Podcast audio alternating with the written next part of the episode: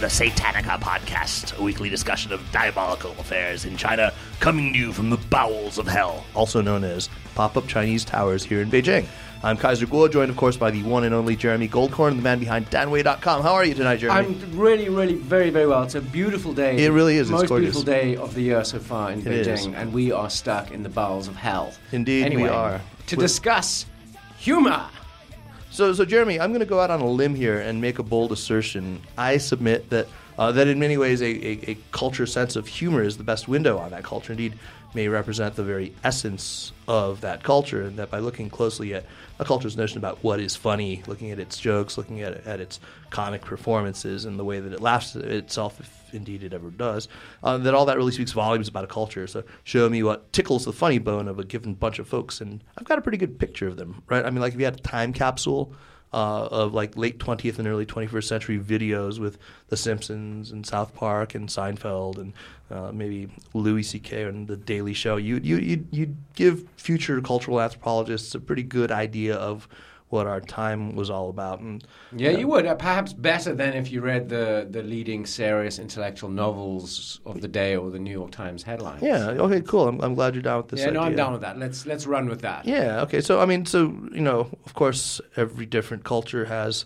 uh, very different senses of humor. You know, anyone who's been who's had truck with the French or with the Germans or the Japanese or American Jews or the Russians. Uh, when we think of the style of humor or the humorlessness that the uh, that is stereotypically associated with them, um, you know, we have a, a clear idea. And and Entschuldigung, mein, meine deutsche Freunde, because they don't have any humor, of course. But anyway, uh, anyway, today we are going to examine humor in China, of course, and uh, attempt to account for the apparent chasm that separates Chinese and, well, I guess Anglophone humor. I mean, obviously, American and British humor, they are themselves a chasm apart, but we're going to elide that for now and really talk about American humor. Let's talk about American. I mean, the three of you are all uh, proud Americans. right, and you're a South African. You Uh, sound kind of you know, vaguely British, I- I- but yeah, I'm t- completely deracinated, so uh, my culture doesn't count. But, Right. So, So, let's just cool. stick with American versus Chinese humor as kind of the. fortunately, we have the just the right to uh, guests for the show tonight.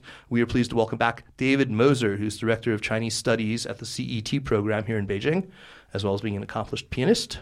And most relevantly, for purposes of our show tonight, uh, is one of a small but growing coterie of North Americans who have trained in xiangsheng, uh, often translated as crosstalk. We'll be talking quite a bit about that. The closest equivalent, I guess, I you'd say to Western stand-up. Uh, David studied under uh, Ding Guangquan, uh, who is famous as the teacher of Mark Rosewell, aka Dashan, who everybody knows. Uh, David has also written some excellent essays related to comedy in China, and we'll be talking about those essays today on the show, and we'll, of course, link to those on our podcast page. So thanks for making the time, David. Good to see you, man.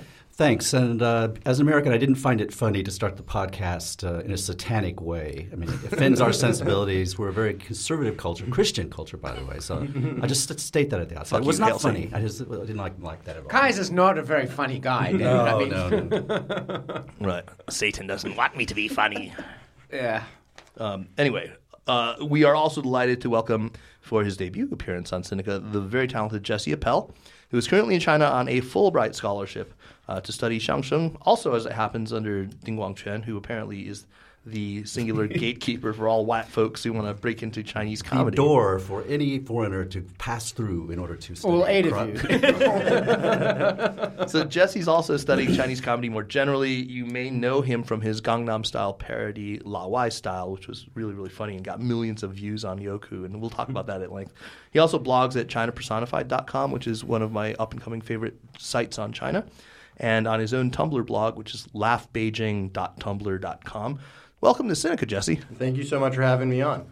Uh, so, guys, I, I made this assertion just now about you know the very essential nature of humor to a given culture. So, do you guys agree to that? I mean, Jeremy are down, and I are down with that idea. Yeah, uh, I agree with it. I, I, I've done a lot of thinking about this. I've actually attended, uh, when I was uh, uh, doing my graduate work, a lot of these uh, graduate uh, academic seminars in humor, which Oh, are not very funny, actually. No, they, I can't imagine they would. But be. one thing you, one thing that you, the, the takeaway from a lot of those is that uh, the mechanisms of humor seem to be the same essentially worldwide. They Okay. you know involve the same kinds of cognitive mechanisms, you know, playing with logic and twists of you know uh, Setting up an setting expectation up and then defaults. breaking it. yeah, Right, right, right. But that, but there's you know wild difference in tone and content and the kind of things that maybe we'll get into later. You know, the the example you know if I could throw this in that we just mentioned the other day was, you know, I always think the perfect Jewish joke is the Woody Allen joke. You know, he says, uh, uh, "Rabbi, who is the who is greater, Moses or Abraham?" And the rabbi says, uh, "Abraham."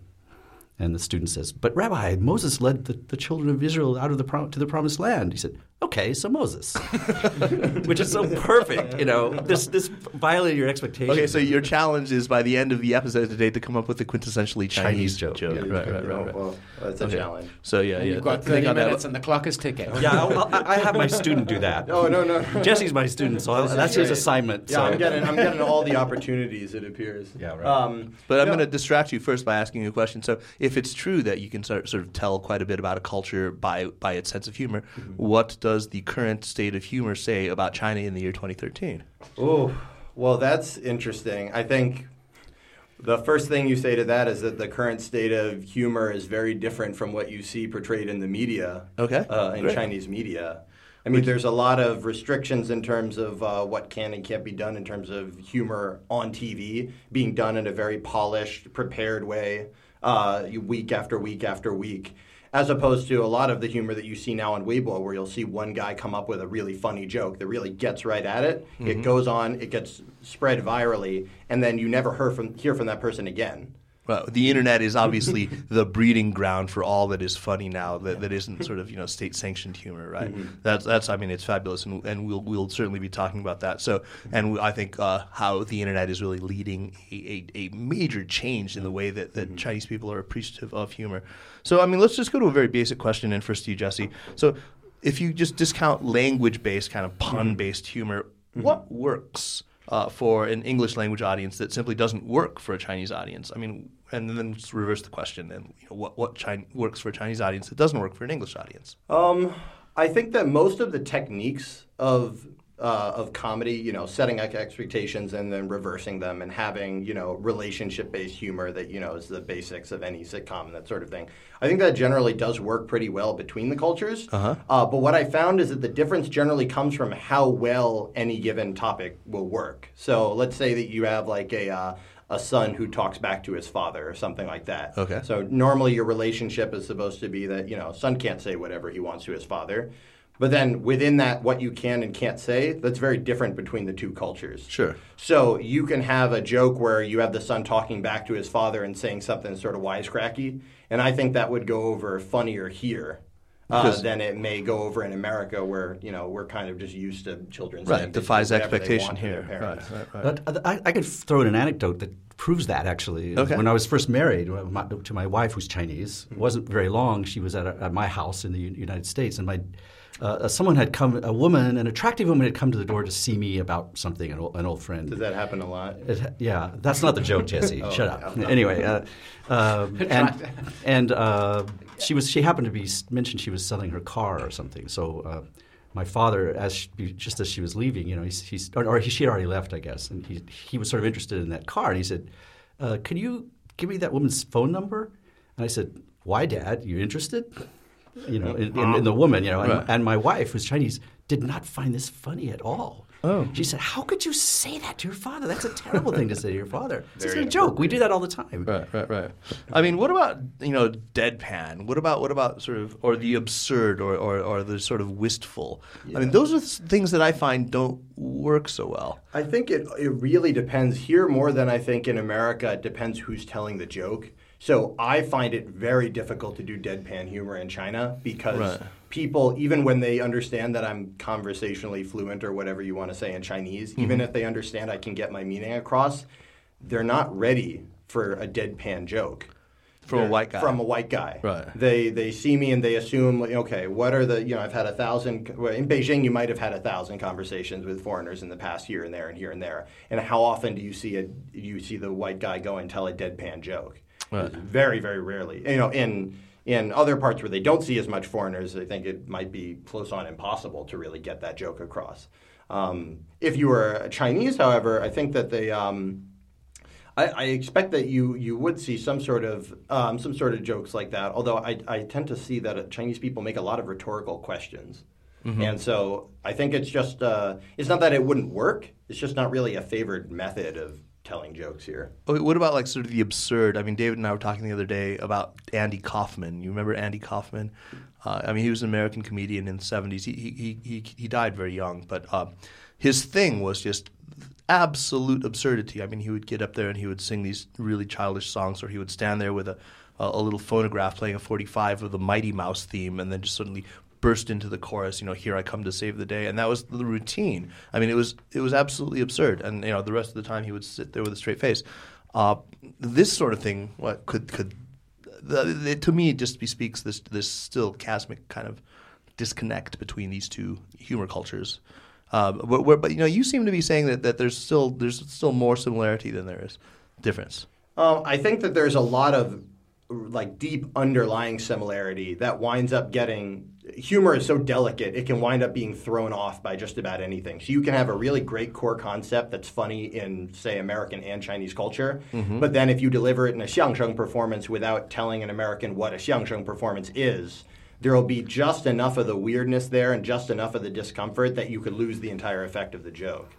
David, I mean, the, going back 100, 200 years, I remember you, you, were telling me that you had read a collection of Qing Dynasty mm-hmm. jokes. Mm-hmm. Of, of, were they funny? Did you get them?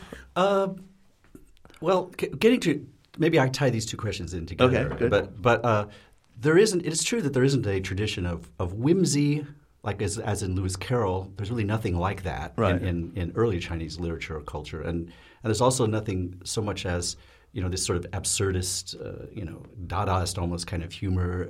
Uh, uh, although I would just mention you're beginning to see that a little bit in the Hong Kong movie style, the Wulitou yeah, yeah, style yeah. Of, of Stephen Chow and stuff like that. So you're starting to see it.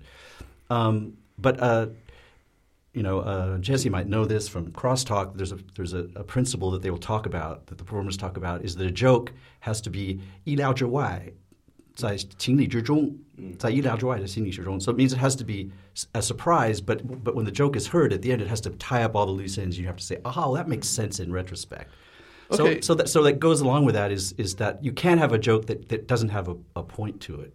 But I mean, doesn't it sound sort of too on the nose? Doesn't that kind of ruin the joke that if you, you must have that kind of not really? They they see that as a a satisfying aspect of it's it. a well put together joke. Yeah, well a well structured joke that, that that has a sort of afterlife where you go ah you go back and think about it oh yeah that that makes sense. It's sort of if you I don't know we we do this in the West a lot. Where we'll have like a crazy caper movie like The Hangover or something like that, and uh-huh. there's a billion different plot points and they all come together at just the right time for everybody to be like in, in the worst possible circumstance to face the problem that they need to have. So the tiger's not a problem until he gets out of the room. But even if the tiger gets out of the room, that's not a problem as long as this doesn't go bad. But if that goes bad and that goes bad and that goes bad and that goes bad all at the same time, and then you see, oh no, this is how this is going to turn out, isn't it? And then we have this sort of like, you know, there's almost like the in a com- in a comedy, there's almost like a fate, like everything that could go wrong that way has to go wrong exactly in the worst way it could go wrong. Isn't the elephant in the room when discussing Chinese? We're talking humor? about a tiger here, or no? no? the tiger, the tiger, the elephant. Um, is censorship. You know, I hate to be yes. the guy who's always moaning about it, but I am. But you are. Um, so, uh, isn't the problem that you're not allowed to say anything that's funny on TV? Um, really? Well, yeah. David, you wrote that great piece. I mean, talking about how basically the Communist yeah. Party had had yeah. extinguished the fire of communism. Uh, the best thing I would like to say, I think I've ever published on, on, on Danwei.org. That's, a, that's an old piece, too. It's like from 04, right? How the Communist Party killed Chinese humor. Yeah. A great piece.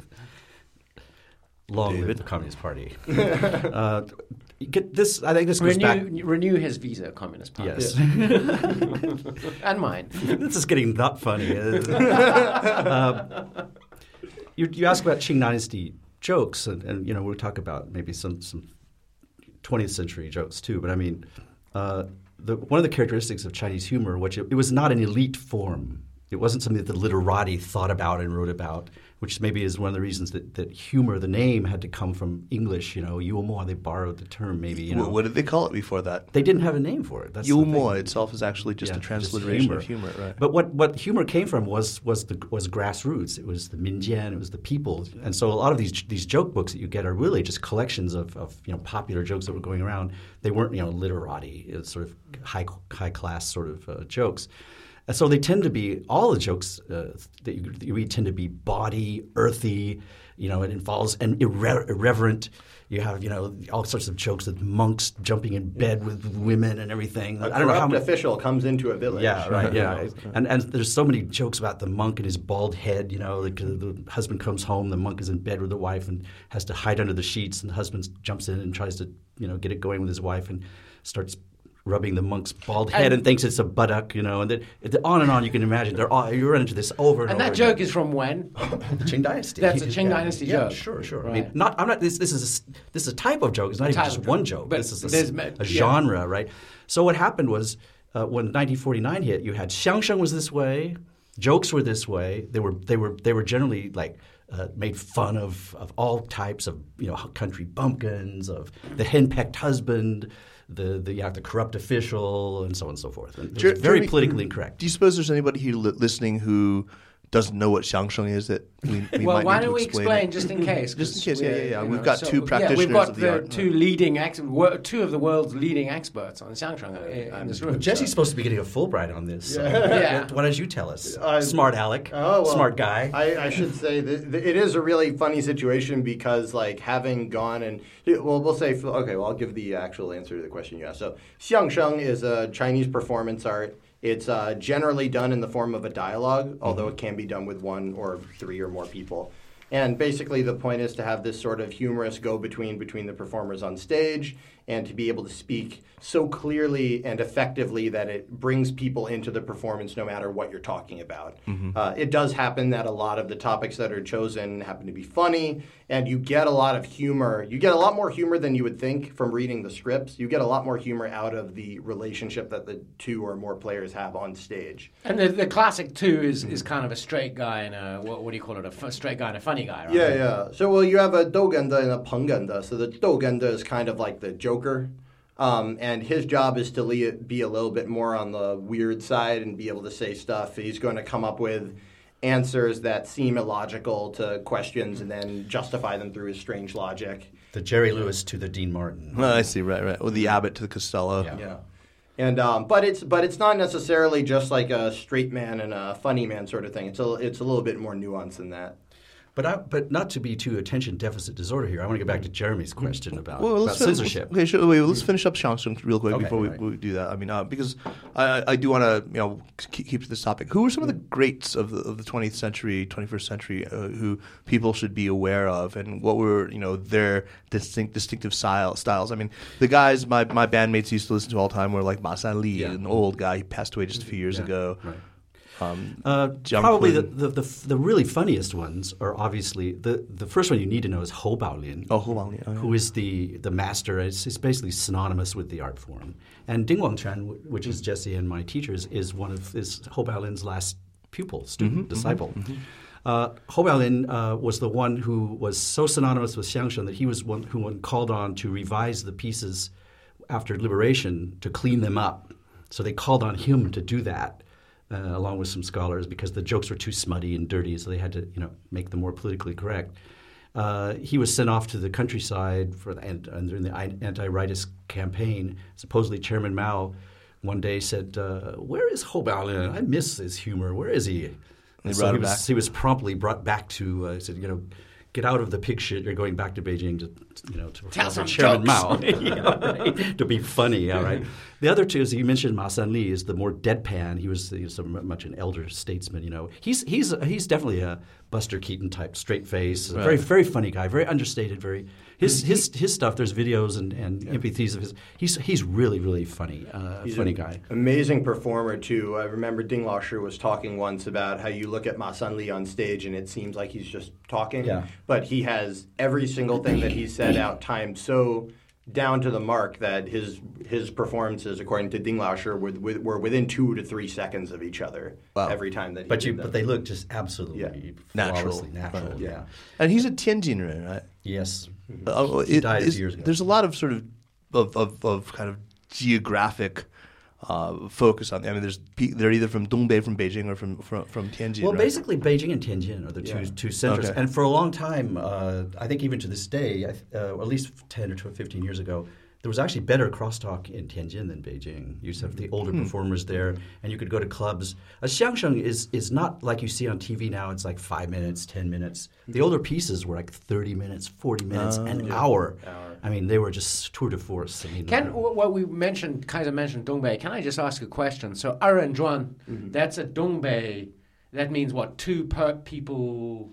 What does the Zhuan mean? Erren Zhuan, two people Just turning around, turning around. around. Yeah. So I tried it's, all- it's kind of like a, a northeastern version of crosstalk, or how would you characterize it? it's, different. huh? It's Because different. It's that that was in the news. When was Xiao Shenyang on the Xiao Shenyang, yeah. uh, CCTV Right. Gala came from like that- two years ago? right, right. It's a kind of a bawdier Body- tradition. A lot It's- of dirty jokes, or because it's what's the one. difference? It's because it's the form that it, it always involves a male and a female performer. ah. So you have this sexual dynamic, and it sort of fell into this jokes with you know the usually the wife bullying the husband or the you know Right. sort of sexual innuendo. It's- Right. I think R and Duan right now is kind of like the hipster xiangsheng for a lot of people. Like I got, Right. I've had some people they're like, "Oh, you're studying xiangsheng." Like if you're really into seeing the real stuff, you'd be studying R and Yeah. Duan. Right, right. I, I don't know Yeah. whether that's right or not. But that- hip, oh my just- God! It's come to this. Yeah. Uh, you know what? Wang Xiaofeng, the the journalist and blogger, I think, was the one who he once said to me that the, the reason why Dongbei people are funny is because.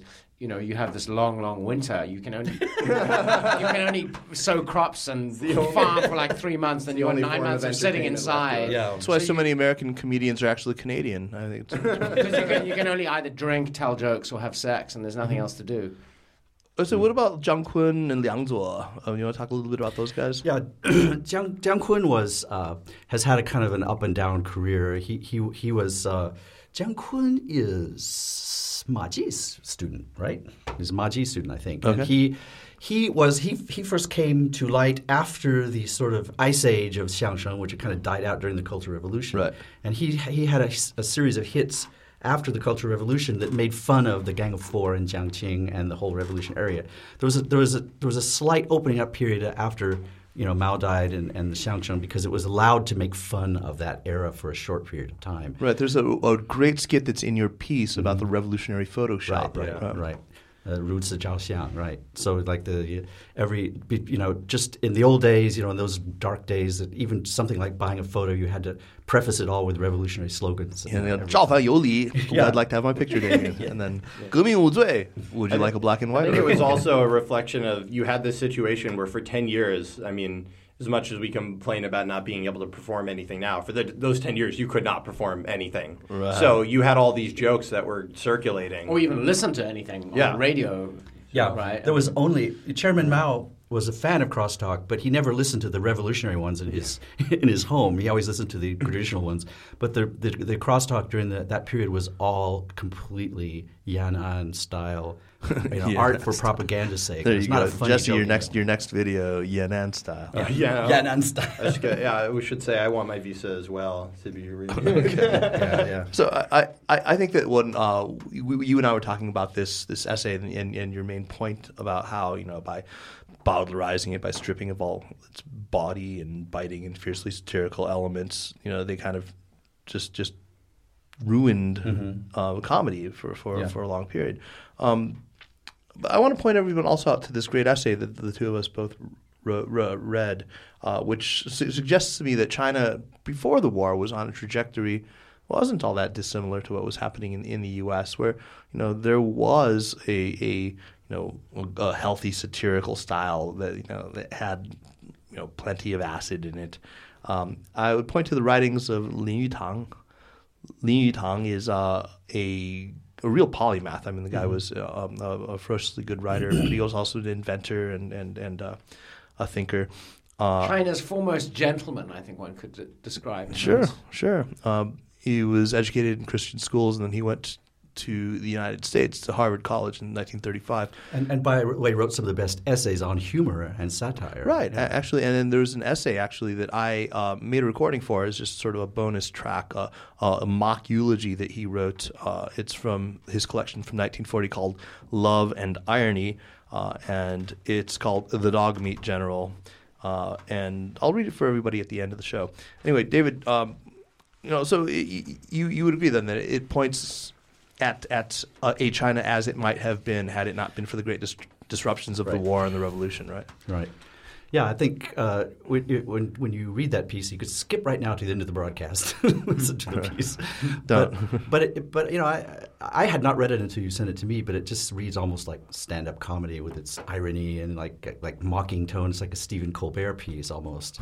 but but it is sad when you look at that and, and you look at the joke books and you look at the the, the few scripts we have left. The, Chi- the the Chinese humor was on this trajectory where it was it was it was evolving. It was and it was uh, a vibrant sort of uh, form with uh, with all the same kind of, kind of characteristics that Western humor that we're accustomed to had. And then, yes, 1949, I think it effectively killed the, the heart, the heart and soul of it. Not just not just the content, but this sort of thing I was talking about earlier, where humor now had to serve as a political purpose. It had to be edifying. So- and, and you can't be funny while being edifying. That's that's Right, the problem. That's right, the right. fundamental- I mean- the, the, the, the, the fundamental dichotomy they set up was well, uh, the, all the arts, but especially humor, must both 歌颂 Mm-hmm. and 讽刺.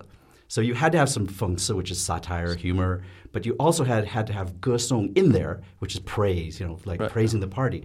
So the, the question was just simply the ratio, how much satire to how much, uh, you know, praise. And so when you're, when you're thinking of devising a piece where you have to balance praise with satire, it's not going to be, it's guaranteed it's to not, be be funny. at all.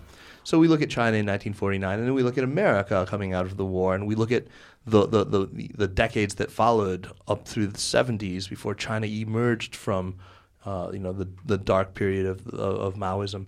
Uh, and it's I, I wonder I wonder whether we're we're asking the wrong question. I mean, I think I, I run into it all the time. People who are are just um, saddened or are disillusioned or, or, or are contemptuous of China uh, because they feel it lacks, you know, that that uh, that irony, that quality of, irony that we you find that's just so diffuse in American society. It's so it's so it's so ubiquitous in American culture, in all forms of American popular culture, whether you're talking about literature or film or literature. I'm just literature, literature or film or television or or, or uh, music. And um, I wonder whether we're not asking the wrong question. Then I mean, you know, should we be saying, you know, why is China, is China free of irony? I mean, after all, we've it's become very unpopular now to say, you know, why didn't China industrialize, right? Or And why didn't science develop Right? Why China? didn't Yeah. science? Right, right. I mean, so shouldn't we be sort of taking that that same thinking to the development of irony and, and realize that America was very special? America was was was you know I- incredible in that. Look look at what happened in the years between the end of the war and say the, the end of the 70s.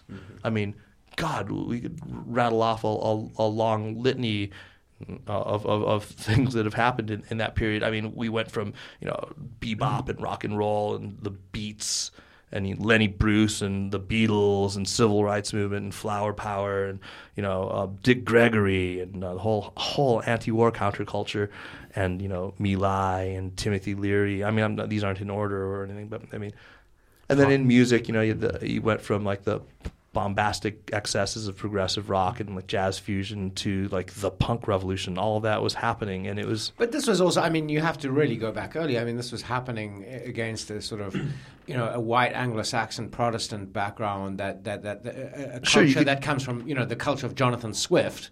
Right. And then you introduce black people from Africa, Jews. you know. Exactly. it goes fucking nuts. It's great. I mean, look at America what in the you 19th know, century America. I mean, you already had Mark Twain, you had Ambrose Bierce, and then you know at the turn of the century, then you, I mean, you know, in the early part of the 20th century, you had Dorothy Parker, you had, you know, Right. you had, had, had H.L. Mencken, and Yeah, if you want Wulitou, you had the Marx Brothers. Right, in the exactly. 20s and 30s, right? I think that there is there was a lot Fields. more diversity. I think in the types of things that you could do um, in America, even if only because you would have a small audience to listen to it. Mm-hmm, I mean, even if it was fairly niche in America, you might have a niche audience to listen to it. The niche might be seen, and they might take 10% of what made that niche special and incorporate it into another form. So you can um, do it. Yeah, and so you could sort of you could figure out from seeing, you know, music. I believe that happens a lot, where you'll see people people will come and they'll hear another another culture's musical style. They'll hear another sound that they haven't heard before, and they'll try to incorporate that into their own sound. Right, and sometimes those acts of transculturation come up with some interesting hybrids, some Yeah. interesting. But, But I think we did touch on, uh, you know, the one small sliver of hope for Chinese humor, which is the internet. Not Uh, such a small sliver either. Right? a pretty big sliver, a big fat kind of terabyte slap in Sliver. the face sliver of, of hope for Chinese humor. Um, can we talk about the internet a little bit? I mean, Sure, let's both talk about the internet both our guests, um, Jesse and David, you know, have studied. Uh, let's call it traditional Chinese humor, sort of, and, and it is kind of establishment humor in as much as cross-talking is, you know, it's the it's the official kind of stand-up comedy of CCTV, essentially. Not particularly loved by Southerners, but by you know the Beijing government, that's acceptable. But the other face of Chinese humor is definitely the uh, often ironic, often sarcastic, can be very mean, bitter, uh, black uh, humor on the internet. Yeah. Well, uh, I would say what's, hap- what's happening in the internet now is kind of an extension and a hy- you know a hyperbolic explosion of what was already going on in things like the Shunkou Liu and the, the the little popular ditties, and then later on text messages that got passed around.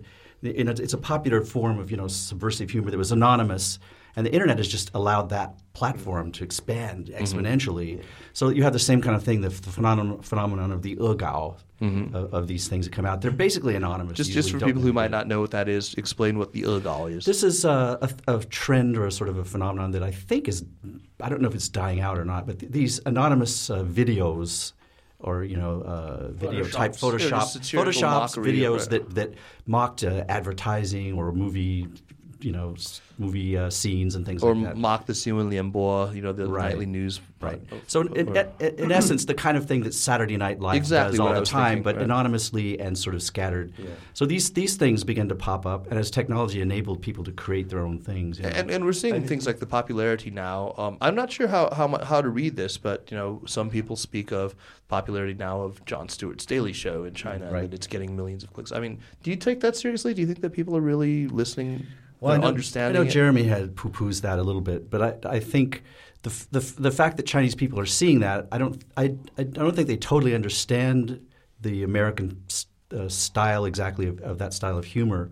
Uh, and they probably don't get all of the jokes, but I, I think it's it's uh, opening their eyes to a new way of relating to the audience, and and I think it was exciting for them to see that they had opened this magical channel between the U.S. and China, where you had an American comedian that's winking at the Chinese audience at the same time it's winking to the American audience and enjoying this this cross cultural. you know what? I agree with you there, and I think the same thing happened recently with uh, Conan O'Brien, Oh, yeah, who right. had this segment where he somebody one of his writers found uh, what's the guy's name Da Peng or whatever. Yeah, He's- he's Da got- Peng. Yeah. Da Peng. Da Peng uh, was had a comedy show, um, you know, Sohu replete Video, with all I the think. little springy noises and things like that. Um, But uh, Pretty bad. It was yeah, it was pretty awful. Pretty you know, he had a bad and and they completely ripped off. The Yeah, title, just the took- opening sequence from Conan O'Brien. So they, they, they ended up being this sort of almost like a rap battle between Right. Conan O'Brien and Da Peng. Quite good natured though. Very good natured and quite funny and sweet. Yeah, yeah, yeah. But I mean, my point about saying poo pooing the Jon Stewart thing is that,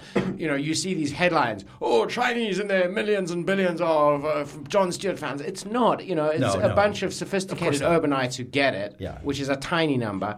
And then a, another bunch of people who are like, oh, there's like some Chinese guy on the American show, let's click on it. And Right. I mean, you know, 100,000 views in China, I'm sorry, isn't very much. Uh, But you some know. of the jokes I think they did get when he did that little bit when he said, "Gee, you know, I've been on the wrong continent," and he, he said, "I'm going to do a little mini daily show for the Chinese audience." Right. Right. So he does this shtick, you know, where you have a guy playing a, a pipa or something on the Great Wall, and he's telling these one-liners, these these stand-up comedy jokes. You know, so like, yeah, you know, what do you what do you call 1,000 Taiwanese in a bathtub? Chinese, because Taiwan is part of China. you know? and I think they got that. I mean, I think they, they, they Yeah, saw yeah, the I- I think delicious. there- I think it was that. it was it was a couple things I think that was really going on that sort of transpired to make it bigger than I can understand how both of you have those opinions. I think the one thing is that if there is ever a if there was ever a gap to be seen, it would be between Xinwen Lianbo Uh-huh. and The Daily Show.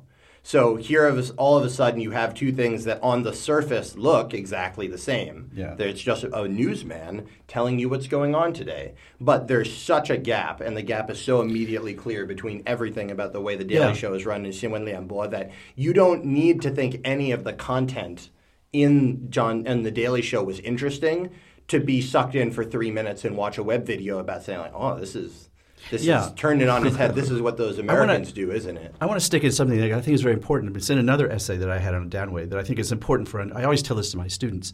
The, the one of the biggest differences in Chinese mainstream media and the Western media is that in, in, in the U.S. there's no uh, there's no uh, separation between news and entertainment. There's no ipso facto separation. News is entertainment, it's infotainment, and entertainers do news. Jon Stewart does entertainment, but it's it's it's also a news show. You're saying Reagan Reagan there's ran for president. You know, the Terminator is governor of California. They Well, go to the it's same balls. They they go to the same parties. They're in the in the same bed, literally in bed together, literally. But And in China, a in China, there's a rather there. rigid separation between news and everything else, and including all kinds of entertainment. Hmm. And, and I think that that is that's a fact of the media environment. The fact that China news is news, it's strictly controlled. It's, it's the Xinwen Lianbo, as you as you say, and other forms of entertainment are allowed to do anything they want to make money. And, and now that since CCTV now and other forms of media forces their outlets to make be money making, th- but they but they, they say as long as you don't touch politics, you can you're you're you know you're free I- to do anything. I think that's a very good point, David. I mean, I, there's been a thing in the news recently that I had wanted to talk about, except it would make this podcast too long. Ju, Ju, Zhu Ling, the, the 1990s poisoning case that's been in the news recently. So a bunch of uh, Google it if you want to know more, because we don't have time to talk about it. But um, a bunch of uh, Zhu Ling supporters put a petition up on the White House petition website. Uh, and managed to get very quickly more than 100,000 signatures, digital Yes. signatures, which supposedly means the White House has to issue a response for the American government to do something about a crime that is alleged to have been committed in the 1990s in China. But anyway, it drew a lot of Chinese attention to the White House's petition site. Lo and behold, what do you have is basically all the other petitions are, in fact, humorous. There's one that says, bring troops and liberate the Chinese people. My favorite one is, make the official taste of tofu sweet and not Yes. sour. no, no, no, sorry, not, salty, sour, not salty, salty. yeah. Um, you know, I myself am of the salty party, and I, Me I too, would, me too. uh, I want me my too. tofu salty. I wouldn't put up the and sweet I stuff. insist on sugar in, in You know, tomatoes. and when I saw this, the, the tofu petition, my first reaction was like, "Look at you Chinese people! Give you some free speech, and this is what you do with it, you frivolous fucking fucks! No wonder there's no democracy in this fucking accursed country." But that's well, we but have, that's you, so but we good. have YouTube. my, my second reaction was um, that, uh, well, you know, this is actually really, really funny. And Yeah. it's great because in China, there's no place you can do this. Right, you know. exactly, exactly. Whereas it's, it's great that Chinese people are going onto the White House's website and taking the piss. I mean, Yeah. Isn't this one of the glories of the 21st century? Yeah, I think it must be delicious for them to take part in that. Sort of- While we've got Jesse here, I mean, there are a couple of things that I want to do before we close out here. I, I definitely want to talk about um, you, and this whole Gangnam style, the, your, your your Laowai style video, the reception that it had here. I want to talk about you as a comedian here in China working, and I also want to talk about a Chinese guy by the name of Joe Wong, Yes. who uh, has has has has made something of a splash in the United States. I mean, he's actually, you know, he's he's got a lot of gigs. He's he spoke at the the correspondence dinner. He's um, quite popular. Uh, let's start by talking about uh, what your your reception has been like here. Uh, look at um, how expatriates have reacted to your your very famous video, and how Chinese have reacted. Yeah. Well, I mean, I think first of all, it was kind of. Uh, I, I obviously never expected for the Lawai style video to get as big as it did. We just kind of made it for fun, me and a couple of my friends, and I did. I did create the content to be the, to be for the Chinese audience. Uh-huh. So things that obviously, if you were making a video for foreigners, you wouldn't have to say something, you know, like. Um, um, 每天吃中国菜也不会用少吃的老外 because everybody knows that if you come here, you know, you'll be able to use chopsticks in two weeks, even if you didn't know before. Um, but for all the foreigners that uh, it, it's it's very much for the Chinese audience though, because there are still Chinese people who are worried about giving their seeing a foreigner and giving them chopsticks in the restaurant Right. because they don't know, and so there was some stuff like that, and I did get a little bit of a backlash from the uh, a little bit of a backlash from the foreigner community because I feel like a lot of people felt like it was kind of inane. A lot of the stuff that I covered wasn't really Fuck all that guys. like um, wasn't really all that deep. Um, but yet at the same time, it was it wasn't really meant to be delivered to foreigners. Um, the, the foreigners who watched it was kind of like a, it was it was a bonus for me that you could really bring the two people together. But most of the foreigners that I think liked it, um, uh, most of the foreigners that saw it liked it. I know I did. Uh, oh, thank you, thank you. We have some friends. It's always good to have friends in a padded room. um, Jesse, Yeah. uh, but sorry. Yeah. I, I did enjoy it and like it, but I take issue with what you said about being deep. I don't think people, if they react, I, I one of the problems I had with it, my uh, not that I have a big problem with it, but No. my little problem that I reacted when I mm-hmm. 1st saw it, say about the chopsticks, was that mm-hmm. I think that to an extent you were saying, okay, I can use chopsticks and I can bargain at Silk Street. Mm-hmm. Therefore, your Chinese stereotype of ordinary foreigners who can't use Is essentially chopsticks correct. Is essentially correct. That But was you're my saying like by by even like deigning to talk about the issue, Yeah. Therefore, it it Let's say- allows. Where yeah. you should have Here been, I you am. douchebag Chinese people. Well- Foreigners can fucking learn Well, to so use this is- chopsticks. so it takes two weeks, you so- idiots. Make your own video, Jeremy. It won't go Well, anywhere, this I is guarantee very you. clear. This is this is the talk description. Yeah, this is the this was the split. This was the split between the the foreigners who were for the video and the foreigners who were against it. I think that a lot of people were frustrated at the fact that these things even need to be talked about. I I don't really care about the foreigner reaction. I'm more interested in the Chinese yeah, reaction. yeah, uh, okay, but- so sorry. Well, let's go back to the. Chinese reaction. Um, the Chinese reaction was om- well, it was almost overwhelmingly positive. Um, the question then was sort of break down why it was positive. Um, Uh-huh. A good bit of it was just the fact that I was doing a funny dance, Right. Um, which is you know g- good to know that you know physical humor works very well between cultures. I think we could have guessed that very easily, but it was still good to. Ask. It was also kind of like I'm, I'm a self-effacing Lao Wai. Yeah, I think that there were there were a couple things that I think people liked about it. I think it was the idea of like going out in public and doing some sort of silly dance like that. Not only is it something that Chinese people don't do often, it's something that they think foreigners do do often. Right. So it was very naturally fit into that sort of like, oh, this is what a foreigner would make a video about, right? So are you kind of resigned to the notion that Chinese people are always going to find you funny only because you're a foreigner, or do you think that at some point you're going to be able to transcend that and be accepted as funny I'd- on the merits of your content and a kind of colorblind? Uh, I don't know if the the latter is really all that possible right now, but I do think that it's possible to. Um, there are many types of ways. There are many ways of using a foreign identity in humor. One is to be a foreigner and say, you know, you know, you tie an American flag bandana around your head and say, like, you know, in America we eat, you know, ribs or something like that. Um, but I think that there's a lot of jokes that, you know, where America or where the West interacts with China. I think there are opportunities for jokes that, you know, bring together, bring people together and have this sort of like common human interest in them. And then at that point, yes, I am a foreigner. Yes, it is relevant that I'm a foreigner making that joke.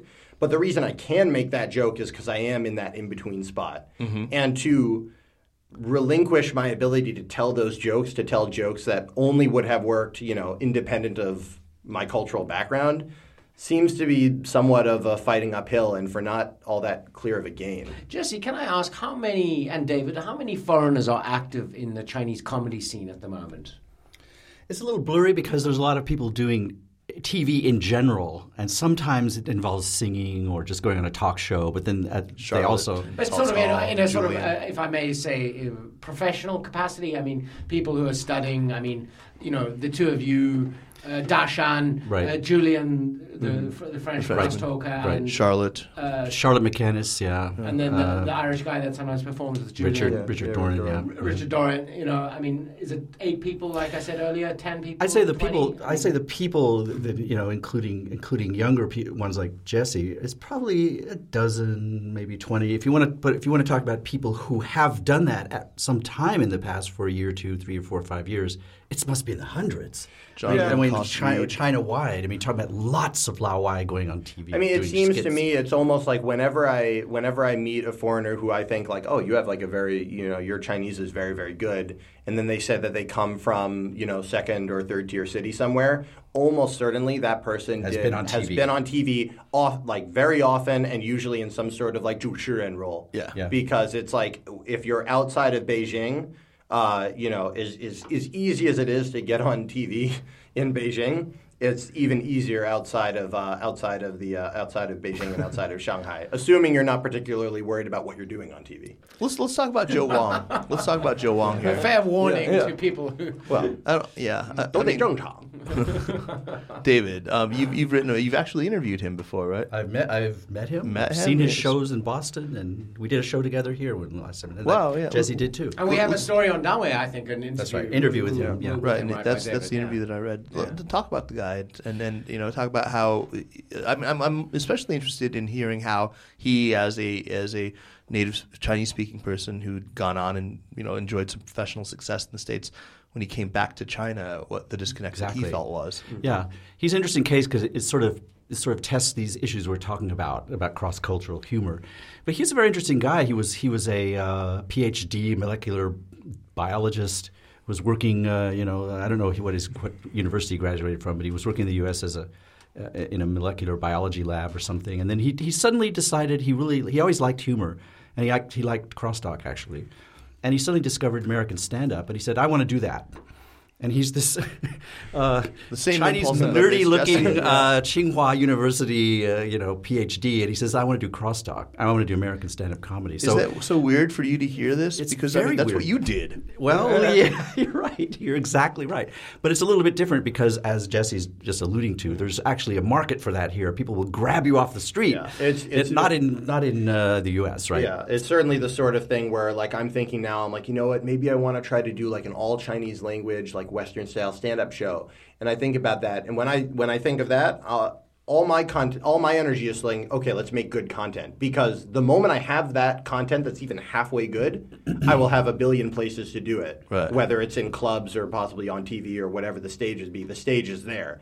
Uh, but for Joe Wong, it would be kind of the opposite. I think people going to a comedy club in America, they're going to come and laugh, and then this guy comes up at the open mic. If they don't like it, you know, he's going to. But he, he, he did it in a very Chinese way. He said he found that there was a uh, community college or in, in Brookline, Massachusetts, that had a little you know mini course on, on stand up comedy, and he said he took a course in it, and he learned the basics and everything, and then he started doing you know trying it out in the clubs in Boston.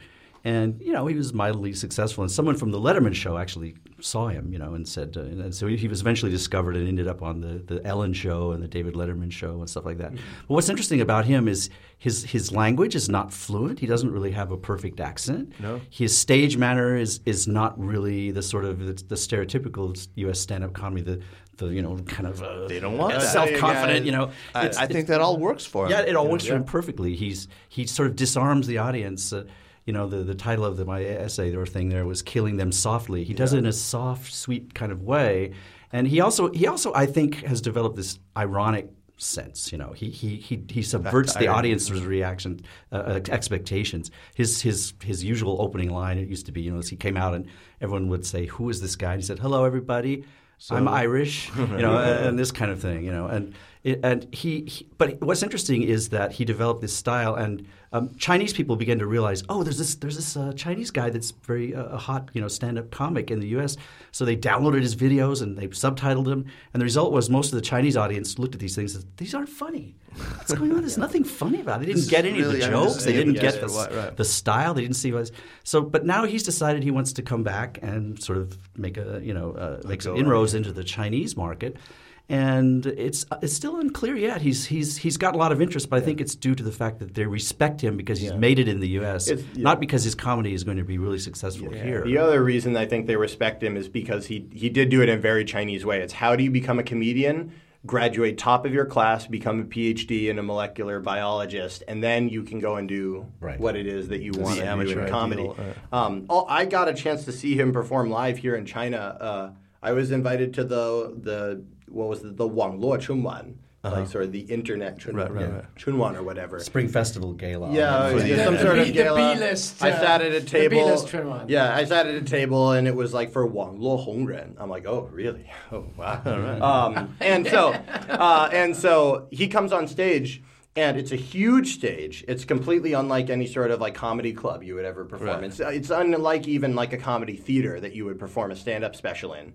This huge stage, big lights everywhere, screens everywhere. He tells these jokes, and then they come in with the wow, wow, wow, wow, wow, oh. like the wow, wow, like sound Boing. effects. Oh, yeah. Stupid Oh, sound. the effect. And I, Boing, I could boing. see, I could, I could tell that it was throwing him off. It was throwing him off quite a Oh, bit. He may guy. have known they were coming, but it was still throwing him off. The audience didn't quite know what to make of it, so he got some laughs. Um, but they were kind of like when people realized they should be laughing at this point. Um, and it was his content was funny. Like I was laughing.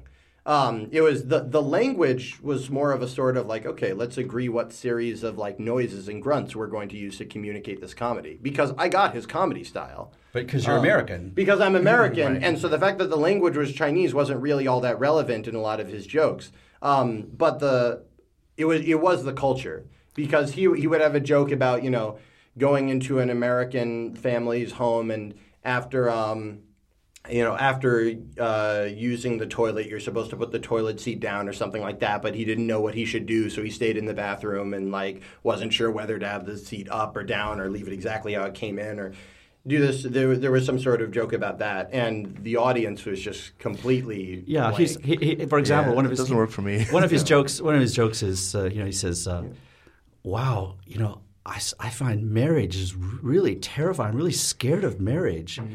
Do you know that in 50 percent of all marriages end up with the couple living together for the rest of their life?" and then- okay, and he does it deadpan and everything, and it works, you know, perfectly in, in the U.S. And he's, slight- he's got a slight accent. You do the same joke in the Chinese situation, and the audience says they're not quite prepared for this.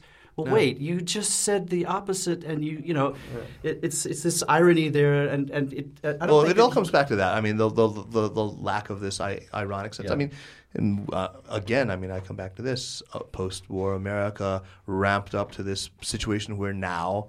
Uh, we are so saturated in it. I mean, everyone is so meta. Every genre of, of, of, of culture is so soaked in it that I'm personally, I, I'm, I'm kind of eager to, to, to see a little more earnestness. I, I wonder about concepts like this. I mean, Jesse and David, I don't know if you guys, how do you translate words like kitsch or or, or camp oh, or or No, there's you can't translate. You can't, Right. it's hard because cheesy? it's like, how do I You to- explain I- that you, have, you can't translate. You have to explain them because they don't have the concept. Right. Yeah, the, the the problem the problem comes from as I said, like comedy is really fragile. Like the way I usually describe it is there's no B plus in comedy. Right. You know, either it hits, Right, it's and, pass fail, and it right. worked, and if your joke is really good, then it's good. If it's your joke is a little funny, then you get a little laugh. But either it works or it fails. Uh. and so as a result, you know, you really can't take a lot of the um, a lot of the content that's really steeped in culture, that's really steeped in you know people being used to seeing one performance style or used to seeing you know seeing certain concepts expressed with comedy. Explaining that isn't going to do anything because it'll break that it'll break your your your joke. So, so what do I make of these these kids I see now with kind of odd facial Those hair? Those kids with those the- kids, or with, the their ironic T-shirts. Oh. or, I mean, I, no, I Th- mean, those I'm born after 1990. Yeah. No, no, I mean, oh, that's No, the they, they, they have the, uh, the the at least the outward aspect of what, what we would call hipsters, but do they have that? I mean, no. I mean, I see Justin. it, it was really funny. Like I remember, I I was um, I was always I was always wondering how to say hipster in Chinese, and I was hanging out with a Chinese friend of mine, and then he said like yeah like i'm really fei like which right. is like you know like non-mainstream right. so like i thought that was like hipster yeah so i thought it was so i was like oh so like what sort of things do you do and he's like yeah so like my profile picture on renren i took it myself with my cell phone Wow, that's fucking like, Feiju I'm like, yeah, I'm like, whoa, this is like pretty wow, intense. edgy, man. Yeah, it's edgy. I'm like, uh, isn't this like regular? So I was like, this term that's being used for non-mainstream is now all of a sudden referring to something extremely mainstream as far as I've seen it. Sounds familiar. Alternative rock. Yeah. But, but Kaiser, you, you were well. Go ahead. Uh, I mean, David, you, you were noting that um, you had gone to see the Stephen jo- Chow, Stephen Joe Joe Joe Xingshi movie, Mm-hmm. uh, and and you know it was holding a lot of hope. But at the same time, there were these two Lei Feng movies that came out around the same time, and there was nobody in the audience. That's right. But shouldn't Literally there have been at least Like- people in the audience there, like you know?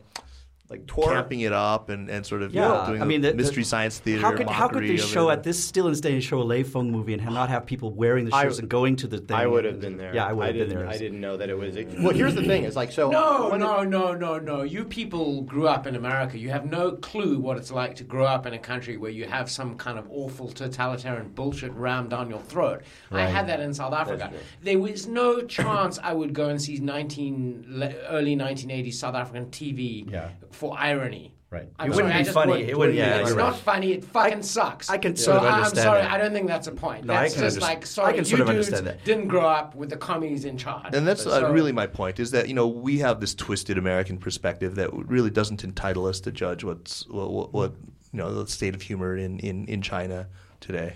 Yeah, well, this is this thing is like what were you saying when I said that I would go to the movie? What that means is it would be funny to me. Right. But the thing is that the to me right now is getting is sort of after coming here and studying this China this Chinese comedy, the to me is getting narrower and narrower. Okay. So like me right now as somebody who's grown up in the United States but has also spent a lot of time in China trying to understand Chinese comedy, trying to understand Chinese humor. So now when I come up with a joke that really kills for me, it's almost certain it's not going to kill for the pure American audience or the pure Chinese audience mm-hmm. because I'm somewhere in the middle. Yeah. Welcome to my world. Yeah, I, I, I am very familiar with that yeah. problem. Exactly. It only gets worse. Yeah. Hey guys, Well, so It's not good to just the humor; it's everything. It's your It's everything career, that's worse. your Yeah. life. I you should know, I should check life, this your- right on my, my calendar right now. The day I was at my peak, everything's just going to go It, down. it's going to go downhill. Your friends will. Okay, on that lovely like note, let's let, let's wind up uh, this this this uh, section of the show and move on to the section where we make recommendations. So uh, I hope all of you have something that you'd like to recommend for the show. Um, why don't we just start here on my right with my buddy Jeremy? What do you got for us? All right, I have a little essay uh, written by the novelist uh, Lionel Shriver, who was in Beijing recently, I think, for the book festival, and I, I, it's uh, published on standpointmag.co.uk. Um, a column that appears to be called On the Contrary. I'd just like to read the first paragraph. I think everyone who lives in Beijing should read this. It's just fun. And she says, I did myself no favors at China's Bookworm Literary Festival in March when I announced on stage that Beijing was the ugliest city I'd ever seen. Even the expats were offended. Yet the problem wasn't simply my typical tactlessness. After a few, da- few days of trudging through that dingy fug, as ranks of monotonous, cheaply constructed tower blocks foreshortened into the gloom, I didn't think I was venturing an opinion, but stating a self evident fact. Oh fuck you! Go read it, it's good. Uh, let's see. For my recommendation, I just to see something interesting, look up Korean Saturday Night Live. There's actually Korean Saturday Night Live. They make Western style comedy sketches and do live comedy like the West, but it's all Asian people speaking in their Asian language and doing stuff that they're interested in with their other Asian culture. and is it subtitled in, in Uh, English? there are you can find some subtitles in English. I mean, you know, some of it's better than others, but it was just such a um, when I found this a couple weeks ago, it was such a uh, mind blowing gap between uh, what's going on here in China on television and uh, what it was going on even close by in Korea. Obviously, very different countries, very different situations, but uh, still made me think. Absolutely. David, what do you have for us? Uh, well, I'm, I apologize because uh, I just looked at this as I was leaving, and I sort of didn't get the, the specifics. But we we can put a link to it.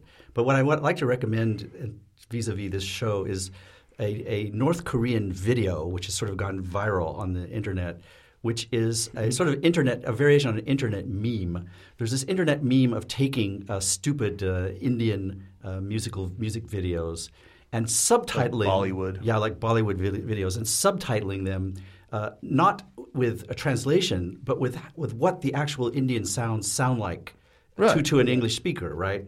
So you, so they subtitle them in, in so it comes out this totally bizarre, weird gibberish, and they're dancing around singing this crazy Oh no, stuff. they've got them in Chinese too. yes, yes, they've got them in Chinese. There's, there's, there's one where the woman is singing. It, it, I'm good mutes because I'm looking at subtitles, but I swear to God, she's singing "Iga da yes, yes, yes, yes, yes, yeah. and that, that's, maybe you can link. That's, yes, that's you, what's written on the screen. Yes, well, you can maybe you can find that you can link to it. This this is also similar. It's a North Korean video, and they've done the same sort of thing where they've taken the, the, the Wait, wait, singing. this is North Korean, but they're making Indian videos. No, no, no, no, no. It's based. The, I'm saying the internet meme. Ah. It's uh, the actual. If you want to g- Google it, they, the original thing was called Buffalax. B u f f a l a b u f f How the fuck did you find this, a man? This man is Uh, a scholar. But it's but but it, it spawned this whole. It was one of these crazy internet memes, and now there's one in this this North Korean video. It's very funny, and the, all the Chinese people that I've seen, uh, you know, watching it just fall on the floor laughing because it's it's exactly the same type of humor as this you know this this English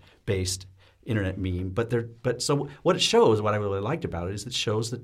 That people resonate with the same kind of humor. It's it's Wulitou. It makes no And Chinese sense. Chinese people are in fact people. Yeah. Yes, uh-huh. Well, Chinese this is- people this are in is- fact people, and they have This is the senses thing, of though. humor. Like yes. I, I feel like this should be like underscored though because we've talked a lot about the differences between humor because that seems to be what people always ask me is they say what's what's the differences and then sort of an afterthought they say oh and is anything the same but honestly I think a lot of the really core stuff that makes up what is funny how is funny all of that stuff actually translates pretty well. It's just a matter of getting that from the idea to the execution without getting tripped up by any number of uh, factors that could wind up making Sure. it not funny between two cultures. yeah. Sure.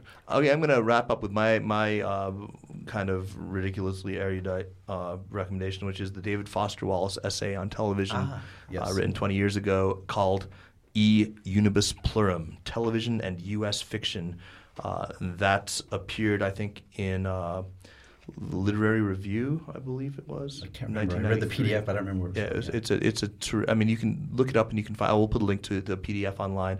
Uh, I'm just going to read one quick paragraph from that essay here, and I think it really has quite a bit to do with what we've been talking about tonight.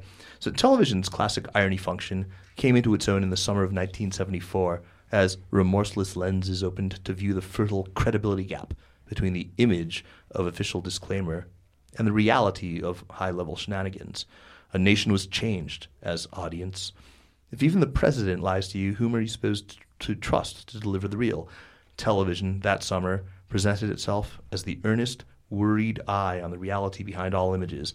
The irony that television is itself a river of, a river of image, however, was apparent even to the 12 year old sitting there, rapt. There seemed to be no way out. Images and ironies all over the place. It's not a coincidence that Saturday Night Live, that Athens of irreverent cynicism, specializing in parodies of one, politics, and two, television, premiered the next fall on television. yeah. Very good. That guy can write. Yeah, he can, and it, it's it's it's brilliant. And it really, I, I, I read this ahead of this this this talk uh, that we've had here just just now, and, and it really informed a lot of the ideas that I had. So please uh, read it and stick around. Give a listen to uh, to me reading Lin Yutang's terrific essay, "The Dog Meat General," and uh, Jesse Appell. Thanks for coming. Thank you guys very much. David Moser, as as, as always. Thanks. Thanks, so Thanks, much. my pleasure. And Jeremy, we will see you next week. Take care, folks. Bye bye.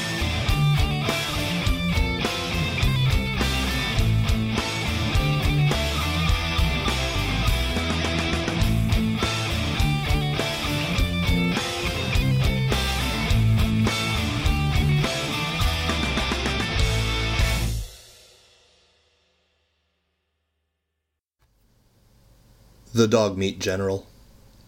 So, General Zhang Zongchang, the dog meat general, has been killed, according to this morning's report. I am sorry for him, and I am sorry for his mother, and I am sorry for the sixteen concubines he has left behind him, and the four times sixteen that had left him before he died. As I intend to specialize in writing in memoriam for the bewildering generals of this bewildering generation, I am going to begin with the dog meat general first. So our dog meat general is dead. What an event! It is full of mystic significance for me and for China, and us poor folk who do not wear boots and carry bayonets. Such a thing could not happen every day, and if it could, there would be an end to all China's sorrows.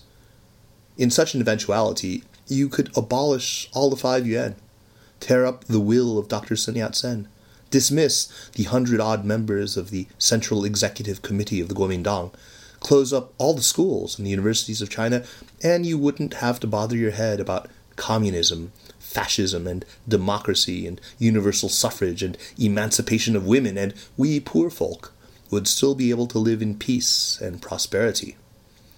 So one more of the colorful, legendary figures of medieval China has passed into eternity. And yet, Dog Meat General's death has a special significance for me because he was the most colorful, legendary, medieval, and unashamed ruler of modern China. He was a born ruler such as modern China wants. He was six feet tall, a towering giant with a pair of squint eyes and a pair of abnormally massive hands. He was direct, forceful, terribly efficient at times, obstinate, and gifted with moderate intelligence. He was patriotic, according to his lights, and he was anti communist, which made up for his being anti Kuomintang. All his critics must allow that he wasn't anti Kuomintang from convictions, but by accident. He didn't want to fight the Kuomintang. It was the Kuomintang that wanted to fight him and grab his territory, and being an honest man, he fought rather than turn tail. Given a chance, and if the Kuomintang would return him his Shandong, he would join the Kuomintang because he said that the Sanmin doctrine can't do any harm. He could drink, and he was awfully fond of dog meat, and he could swear all he wanted to, and as much as he wanted to, irrespective of his official superiors and inferiors.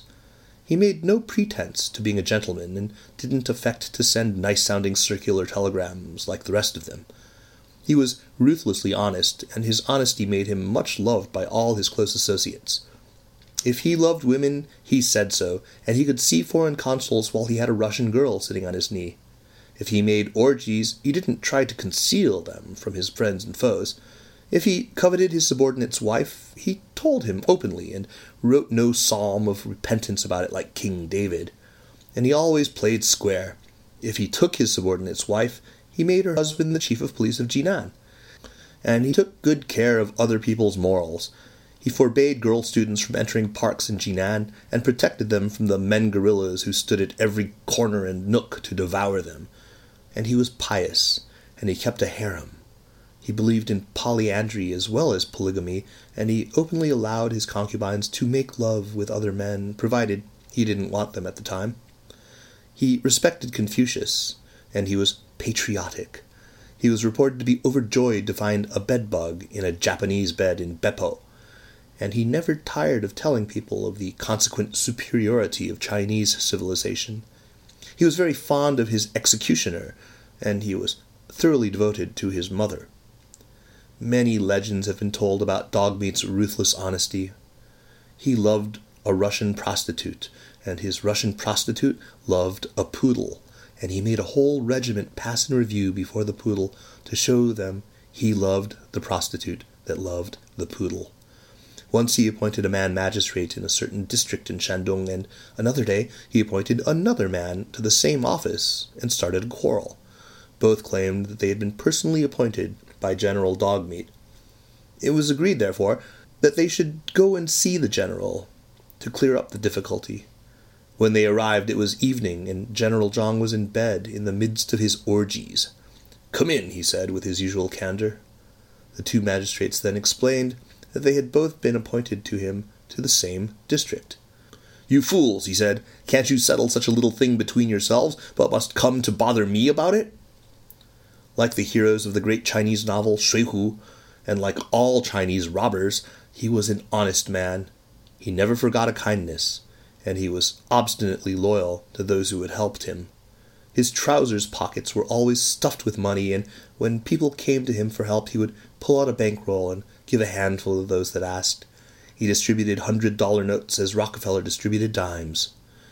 Because of his honesty and his generosity, he was beyond the hatred of his fellow man. This morning, as I entered my office and informed my colleagues of the great news, everyone smiled, which shows that everyone was friendly toward him.